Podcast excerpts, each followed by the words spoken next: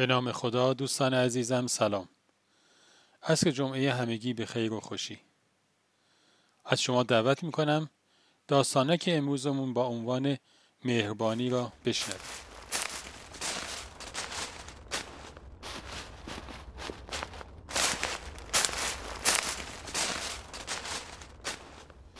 امیرالمؤمنین علی علیه السلام روی زمین نشسته بود و لغمه به دهان فرزندان یتیم آن زن میگذاشت روز قبل علی علیه السلام آن زن را در کوچه دیده بود که مشک آبی بر دوش گرفته و می رود.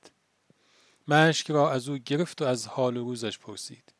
او گفت علی همسرم را به جنگ فرستاده و او کشته شده و حالا من با فرزندان یتیمم مانده و قدرت اداره زندگی آنها را ندارم و به همین خاطر برای مردم خدمتکاری می کنم.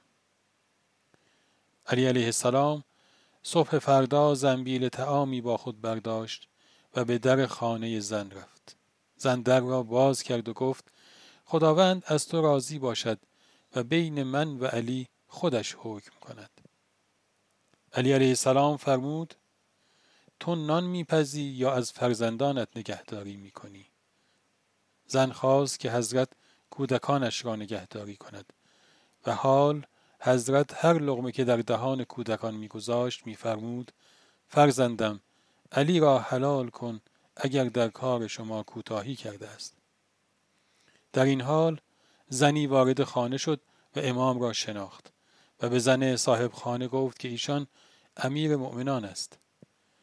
زنی که از گفتار خود شرمنده شده بود از امام خواهی کرد.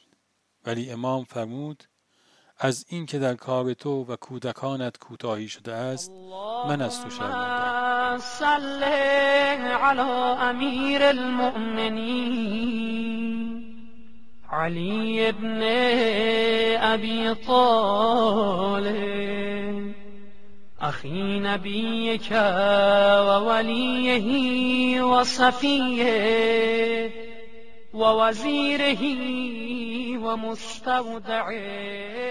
خب دوستان همیشه همراه. امیدوارم که از شنیدن داستانه که امروزمون لذت برده باشید. تا روزی دیگر و قصه اینو شما را به خداوند مهربان می سپارم خدا نگهدار.